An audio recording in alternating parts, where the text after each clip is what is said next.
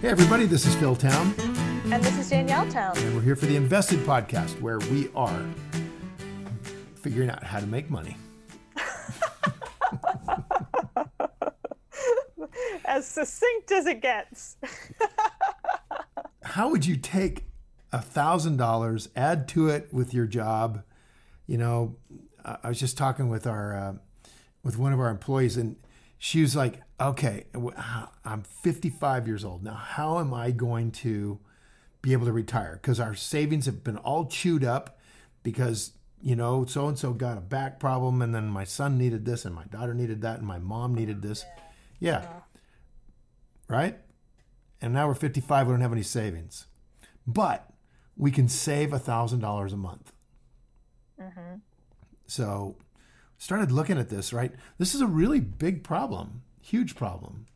Because if you were putting money away at, um, let's say,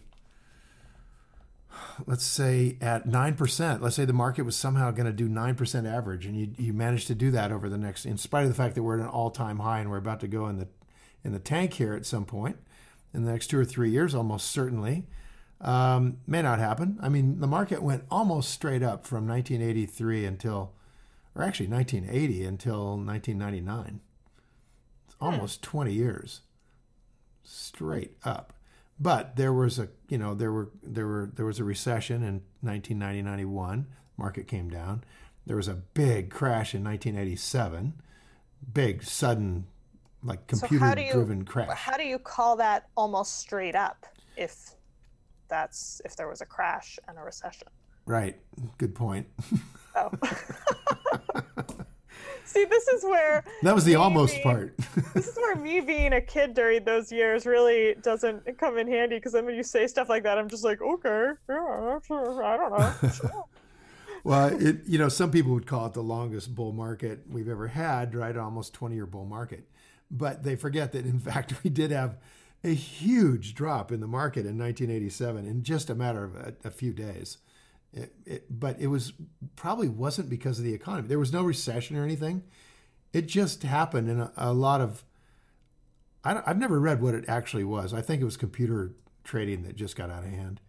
Um, and uh, then there was a there was a pullback in 1991, and so um, yeah, there is no such thing as straight up for 20 years, and we've been straight up pretty much for 10 so far.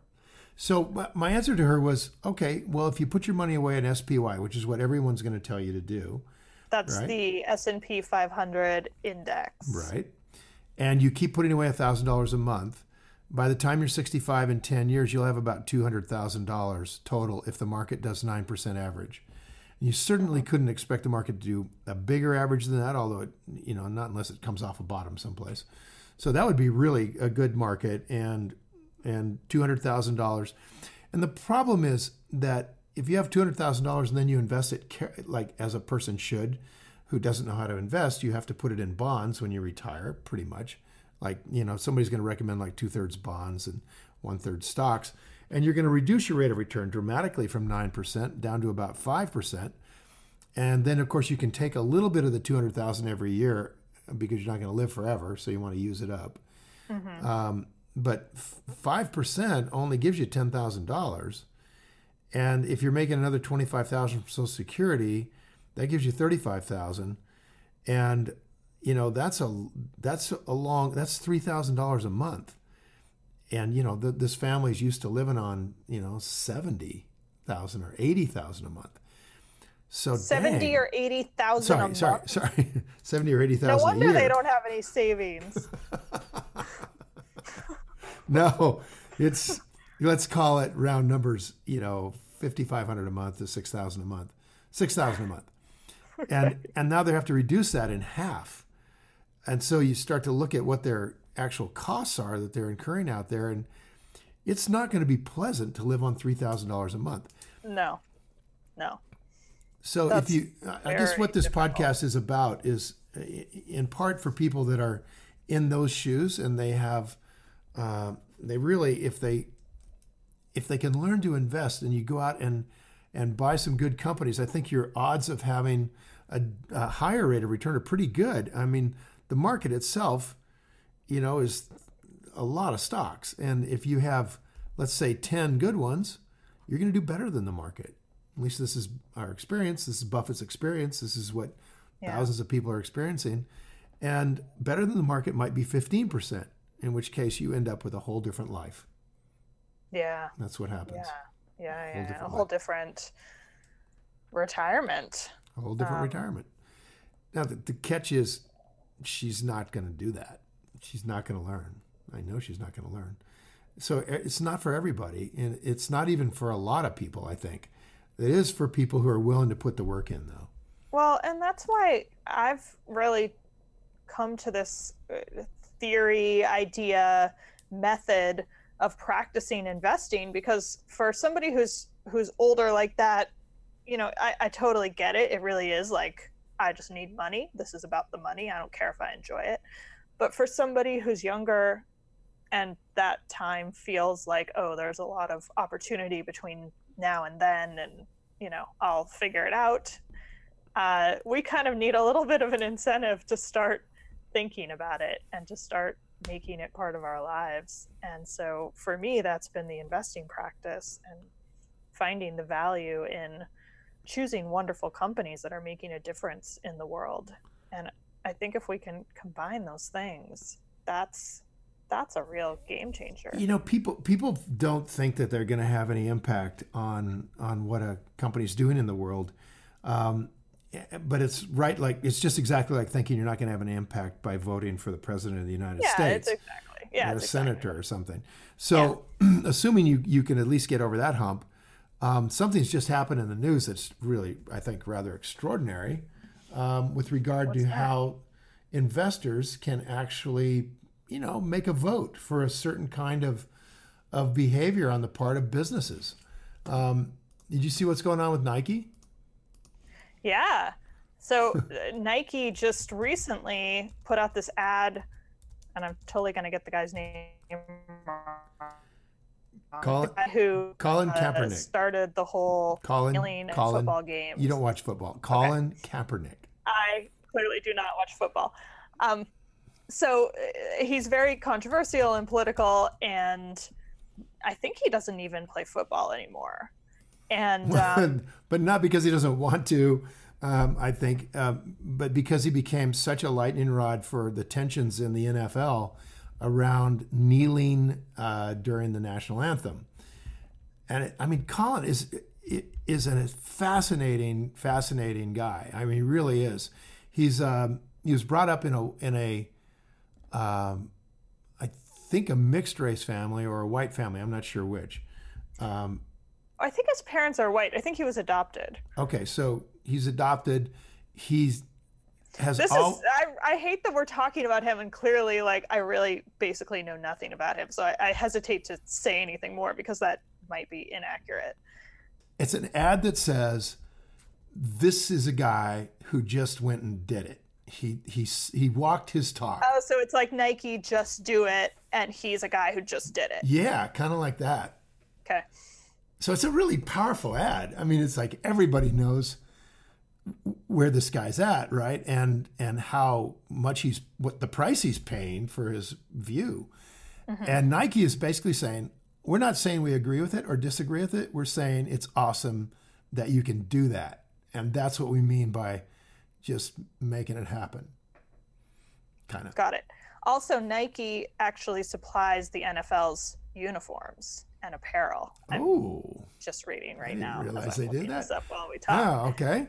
That Uh, puts so that another little another edge to it. on and here's the investing part, which is obviously clearly I know nothing about this guy and I haven't even seen the ad. But what I have noticed is that Nike's stock price has shot up to its highest level ever after this ad came out. Well, not exactly. Uh, yeah, exactly. No, not exactly. Tell what me about the happened not exactly was after that ad came out, Nike stock price dropped like a brick.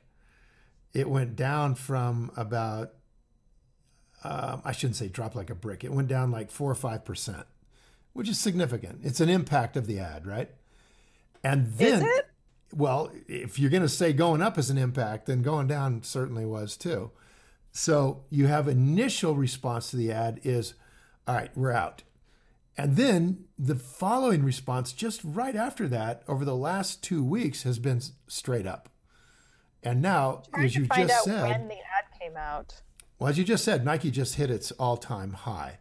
Um, so whatever you think about uh, about that ad, it's clear that people are they're voting for Nike in part because uh, voting for it and voting against it. Yeah, exactly, exactly. Which That's is the, the whole point.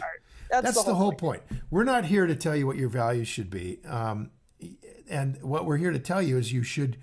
What we're here to basically make the case for is that you will be much wealthier.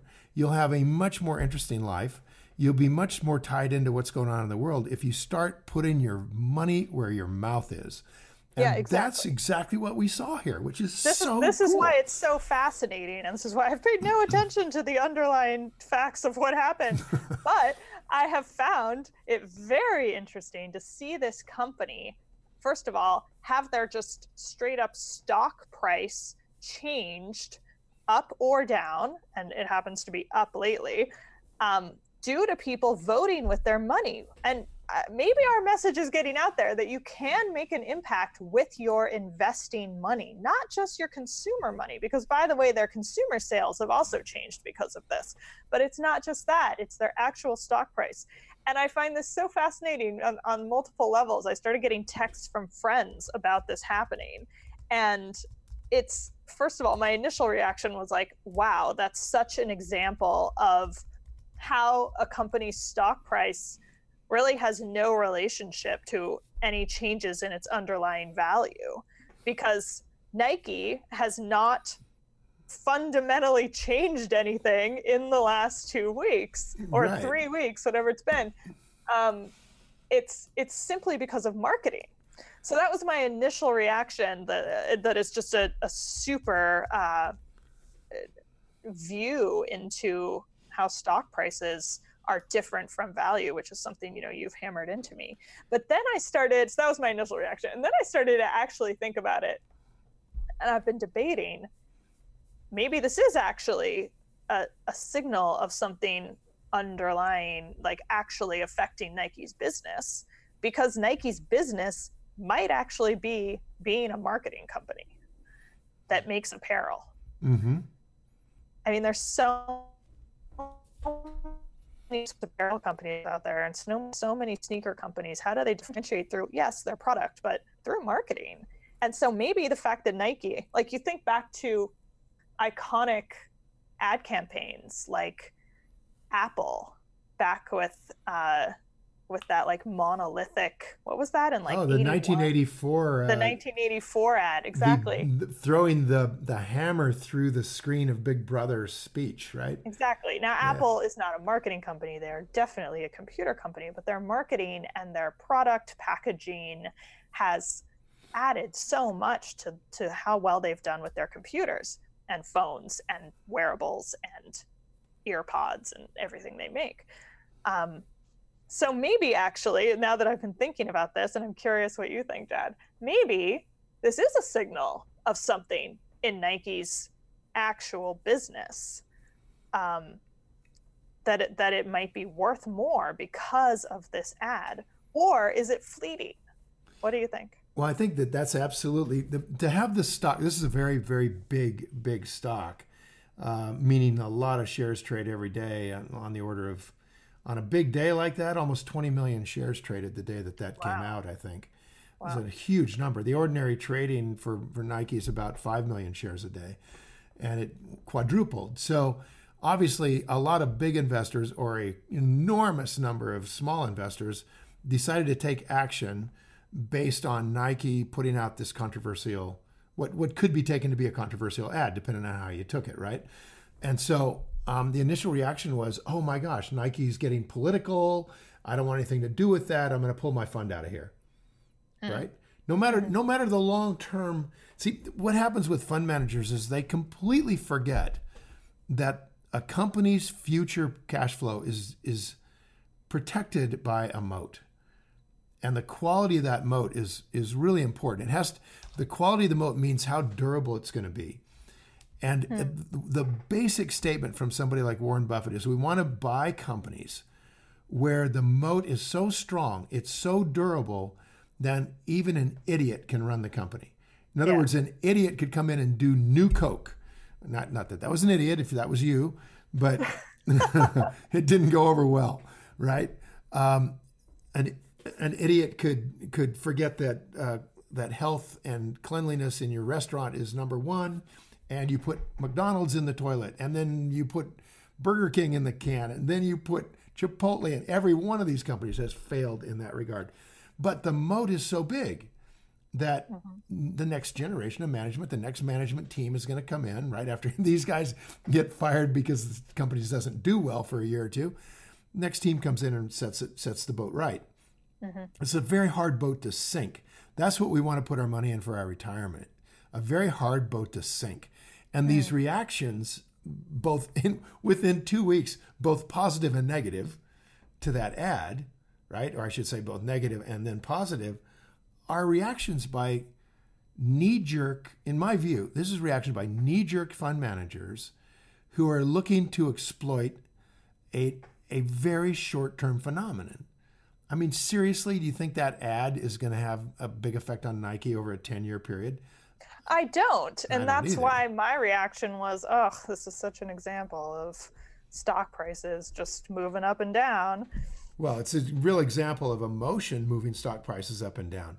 That's as yeah, you exactly. pointed out, it's not there's nothing rational about bailing out a Nike because they run a controversial ad. That's ridiculous. There's no way that that affects the moat of this company over the long term, right? I mean, let's right. say that you really thought that was a horrendous ad and totally political, and Nike should never do that. Um, well, if you're right and Nike's sales go down, then the guy who's running Nike is going to get moved out and there's going to be somebody new in there. Right, but I guess I guess my thought number 2 was, oh, well, if this is a signal of more to come along these lines, genius marketing from Nike, let's let's call it let's genius. Call it the other side, yeah. Um, genius marketing. And they're going to continue along this path and Nike's going to become suddenly trendy again and modern again because frankly Nike's kind of like an old company, right? Like it's not that cool. Sorry Nike and they become cool because of these things. Like maybe this is a harbinger of better Nike to come.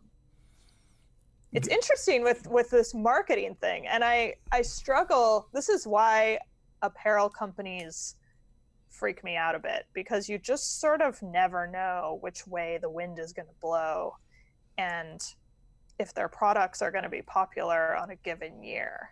And I think that might be really where where I come down on this is that it's it's you know it's popular right now tomorrow maybe the stock crashes because they put out something else and everybody hates it and boom like it's a sign that they're going in the wrong direction well i think that's true that that you're dealing with um, fashion yeah. when you're looking at apparel companies and that's a much much different thing maybe a lot more short term kind of issues uh, than, let's say, the food industry, which has much more longer term taste changes, right? I mean, they change, but they change very long term. And also with the food industry, you can get in front of where it's going pretty easily. I mean, it's not hard to figure out. We're trying to be less obese and eat less sugar and less crap food, and that you know the the future is going toward um, healthier stuff. So you know, it's not really hard to get in front of that train or, or in front of that parade. Um, whereas with something like Nike deciding they're going to be, hey, we're going to be more cutting edge. We're going to, you know, we're going to do more quasi uh, political stuff. Um, we're going to jack up the the argument quotient on our shoes. We're going to have haters. We're going to have lovers. Yeah. Um, that that actually could affect them long term. Uh, exactly. Exactly. That's a better way to put it. Yeah. Yeah. So the people who jumped out of it, you think they were really right to jump out really quick, or is it just way too soon? Or let's talk. Let's say it like this: Nike runs an ad like that, and if you hate it and you think they shouldn't be doing anything like that, or you really don't like Colin, and mm-hmm. you don't like what he's standing for, you don't like his message. Okay, then maybe you go, wow, this company's values and mine just parted company. I'm out. Yeah, and or I think maybe, it's super important to do that Yeah, I do too. So don't support a company that you don't like what they're doing. Yeah, and look at the, look at I mean, you, you this is a whiplash. So let's just say that's one of the big drivers of people jumping out of there is like that's a value decision. And then people are looking at Nike and saying, I've never bought into Nike, but by gosh, I really am proud that they're going to stand with this guy. Mm-hmm. You know, I mm-hmm. like his message. I like what he's trying to put out there. I think he's brave. I think he, you know, he's sacrificing a career in order to, to make a statement that needs to be made. And I'm all for it. And I'm jumping in with Nike. Yeah. I think it's a fantastic real life example of votes. Me too. Me too.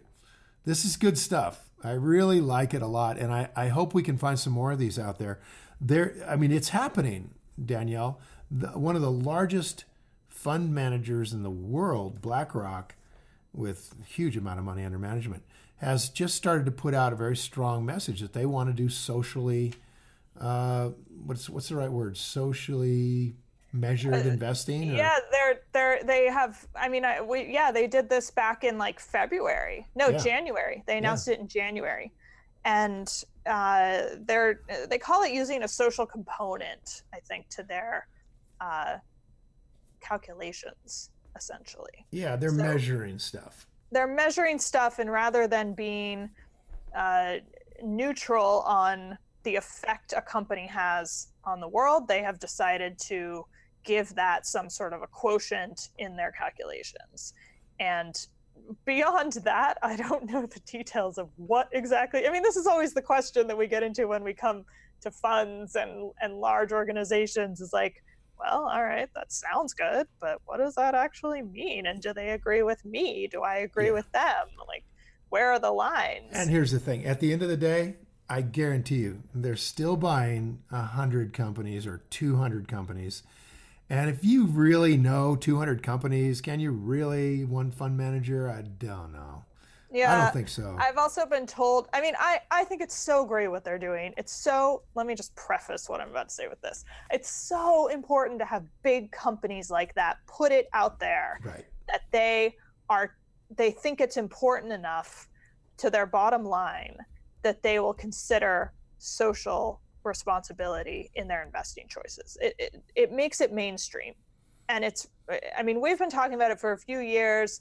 So many other people are coming into this idea of public market investing having a social responsibility component, and that is super important. You, you think you think it's like window dressing? Oh, um, I don't know. I, I should really look into it a bit more. I don't know because again, that was just a something I was told by somebody in the finance industry who works with them. Um, so well, it could be buy, totally wrong. If you're going to buy 100 companies or 150 companies, I don't see how it could be much other than window dressing. I mean, you're just basically saying, yeah, I'm going to take 10% of the companies that are out there and, and we're going to buy them. And uh, I think window dressing is a little bit little of, strong, a little too strong. Uh, uh, there should be a better like. It's kind of like I'm sure they are making decisions. It, it's a factor is it a big factor? I don't think so. Yeah. But the fact right. that it's a factor at all is really important. Right. And like, it reminds me of when I was um, starting out in startup law and I started working with with new companies, B Corps were really new. And I actually wrote my entrepreneurial law master's thesis on B Corps and whether or not they were useful uh, a B Corp is um, is not actually a legal entity. There are legal entities for socially conscious companies based on what state you're in, but a B Corp is actually a private organization that a company can sign up to their standards and then once they've done that and they have to do certain things legally within their own charter and their own management system once they've met these requirements that the B Corp private organization requires, they can then announce themselves and advertise themselves to the world as a certified B Corp. And I'm sure we've all seen it and maybe not really realized what we were seeing, but you see this little B in a circle stamp on a company's products, often on food products. Um, and that means that they're a certified B Corp. So I had a lot of clients asking me, should we become a certified B Corp? Is this is this worth the time and the money? Quite frankly, all of these B Corps have to pay the B Corp organization money every year. So it costs money. Um, and it, and it's a really interesting question about whether or not it's worth it and where I came down a number of years ago and I think that this is borne out to be true it's a marketing choice it's you can run your company according to those standards without having to pay that organization a dime. And you can set up your company exactly the same way without having to pay that organization a dime. You can do a better job even than they require. But getting to put that stamp on your packaging or on your website means something to a lot of people who are looking for companies who are living by those kinds of requirements. And so, again, like, I don't think it's strictly window dressing. I think it matters, but it's also marketing. And maybe it's marketing before the part that matters. Well, man, I'll tell you, that's, that's very complicated for me. this B Corp okay. thing. I'm sitting here thinking, holy criminy now in order to be impressed by the little circle B, I've got to know what that means, right? Of course, of course, yeah. Which many people do, and many people don't. Well, do I agree? I mean, if I did know what it means, I might not agree with all of it. Um, you know, I just don't know. I mean, I, I want to look at each company as if I own that company and apply my moral standards to that and my values to that. And honestly, there's a there's a range going on here, right? like for example, I might be interested in in buying into a company that that uh, that raises chickens for for uh, you know for food, mm-hmm. as opposed to have a pet, I suppose, like chicken pets. yeah. So this is a food raising chicken chicken farm. Uh-huh. And I might want to have a chicken farm producer that's just like the chicken are running around out there in the yard and there's 20 yards of space between each chicken and they've yeah. got to watch out for the hawks and run under the tree and they got to live like a real animal. Oh, you mean like me standing in the grocery aisle reading every detail yes. of the eggs that I'm purchasing? Like that. I'm so proud of you. Yeah, like that. Exactly like that. You know why? Because the ones that cost $8.99 have those kinds of descriptions and the ones that cost $1.99 don't. And the ones that cost 69 have the description that says these chickens are smashed into a cage straight out of, you know, Napoleon dynamite or something. So Yeah, I'm pretty sure they don't put that on the package. No, they don't, but you can count on it. So we want to be able to vote with our money as a consumer. We also want to vote with our money as an investor. And so if I'm looking at this and I say, okay, well, these guys are headed in the right direction, right? So they might not meet somebody's stringent requirements to be like super uber perfectly whatever they're looking for, but mm-hmm. they meet mine because I'm going like, yeah, I know these guys are good people. For sure. Yeah. trying to move in the right direction. And mm-hmm. it's a little bit like you can get these kind of fascists who run these things like it's some sort of, uh, you know, you do it my way or the highway set of requirements. And John Mackey ran into that regularly running Whole Foods would would run into these kind of hardcore um, you know you must toe the line with the with the doctrine right right and if you don't you're not you're not good enough for us to love you. Uh, right. and whole foods well, fought that from the time it was purchased it fought that. Right. Or the time they started building it. Um, and that's what led to whole foods rating different kinds of meat and different kinds of you know to, to put ratings on them to say here's where they come from. Because yes we want to go in this direction of perfection where every cow is you know wandering around and all by himself and happy and living a cow's life not in a feedlot um, but there's a lot of people that don't want to pay $35 for a pound of beef right so it's exactly where where we come down we got to have corporations that are in the move they're moving toward this direction to change the world and by the way, on that point, I would like to get on my soapbox. Oh, you're you're not on it already? All right. No, no, I'm not on oh. it. I think we and, and, this is okay. I understand. I'm. This is a kind of a very touchy thing for me to talk about because I have money. I have oh. money. I have money, and so this is a little. This is more than a little bit unfair, but let me just say it anyway. That when we go into a when we when we have an ethic that just says we should have the lowest prices because that's uh-huh. good for people that don't have money it may not be good for people who don't have money it may be that when you go for lowest prices, you're beggaring your neighbor. Um, and and I think that that's something we should all think about as consumers. While we might want to go get the lowest price hammer, we might be putting a hammer maker out of a job in the United States, and we might be given a job to a Chinese hammer maker. Or right? oh yeah, I don't think what you're saying is controversial at all. I mean, this is this has been a topic amongst small towns for quite a long time since Walmart started coming in and driving out the small shops that are locally owned. Yeah, but I and think people been, voted with their money and they wiped out those yeah, small towns. Absolutely. And it's absolutely. horrendous. And now we're starting to see the the damage, um, the social fabric being torn up um, in the in the name of low prices, right? And just in the name of low prices.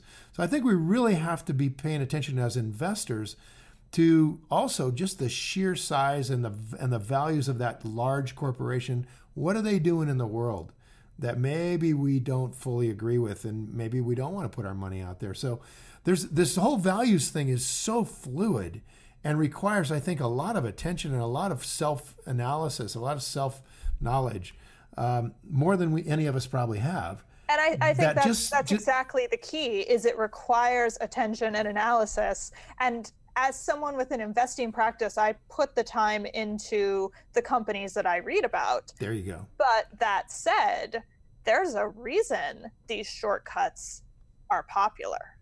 There's a reason that having that little B Corp stamp on a company's product that you're looking at in the grocery store that you've never heard of before makes you go, oh, okay, that probably means it's fine. You know? Yeah, like that's probably the best you get from that. I hope and, the B signal is valuable because we're talking about it like it's cool. I don't no, know no, a I, thing about it. I don't know if you heard what I was saying. I yeah, was you're a lawyer I was not it. talking about it like it was cool. Oh. I I said that it's simply for marketing. Oh, and oh, gotcha. And uh, you know, people who love B Corps would be very upset with me for saying that because they think that it's incredibly important. And what I'm trying to say in a measured way is that I also think it's really it's it's much like BlackRock creating their uh, socially conscious calculation. I think it's really important that this is becoming mainstream. Yeah, I mean, a few years ago, B Corps, never heard of them. People thought it was really weird. Now they are ultra common. Lots of companies have signed up to the B Corp standard. This yeah. can only be for the good. Now, is B Corp itself the perfect standard? I don't think so. Is having that little stamp on a pro- on a product telling me that this company is doing extremely good things? No. But it's a shortcut, as you said, for those of us, all of us. Let's be real, all of us. We don't know about every company in the We don't, but I, I just don't I don't like the idea of taking that shortcut when I don't understand the whole picture, right? Including why doesn't this company whose product I'm about to have or who, who that I'm thinking of investing in, why aren't they a B Corp? And there might be some right. really and good no, reasons that's a great why not. Point. Let me make that point really strongly. The fact that a company is not a certified B Corp does not mean in any way that they don't practice even better socially conscious standards. There you go that is so important and it kind of irritates me about this b corp standard because a lot of people think that it's a legal designation and it is not. Yeah, that's important. not a legal designation. It is a private organization that gets paid money to be able to give other companies the right to put that stamp on their products. So these people are are people. It is it is a company. I don't know how to say that any better. Um, but where's the but where's the where's the point and here? It's a where's... shortcut, and that's why companies do it. It's a marketing choice. Okay. So with but... that awareness, I think um, it's much like Nike putting out this ad with this football player. It's a shortcut. It's Nike trying to tell a lot of people who support him that they also support him. Well, I haven't seen the ad. You said it's kind of neutral. So maybe what it's saying is just do it Nike is awesome. They're trying to give us a shortcut. They're trying to tell us about what kind of company they are through this ad. And should we take that shortcut? Hopefully not. Hopefully we look at what they're actually doing. Yeah, I agree with that hopefully we look at what they're actually doing and we make our own investing socially conscious in our view of what's socially conscious. I think that's the best way to go.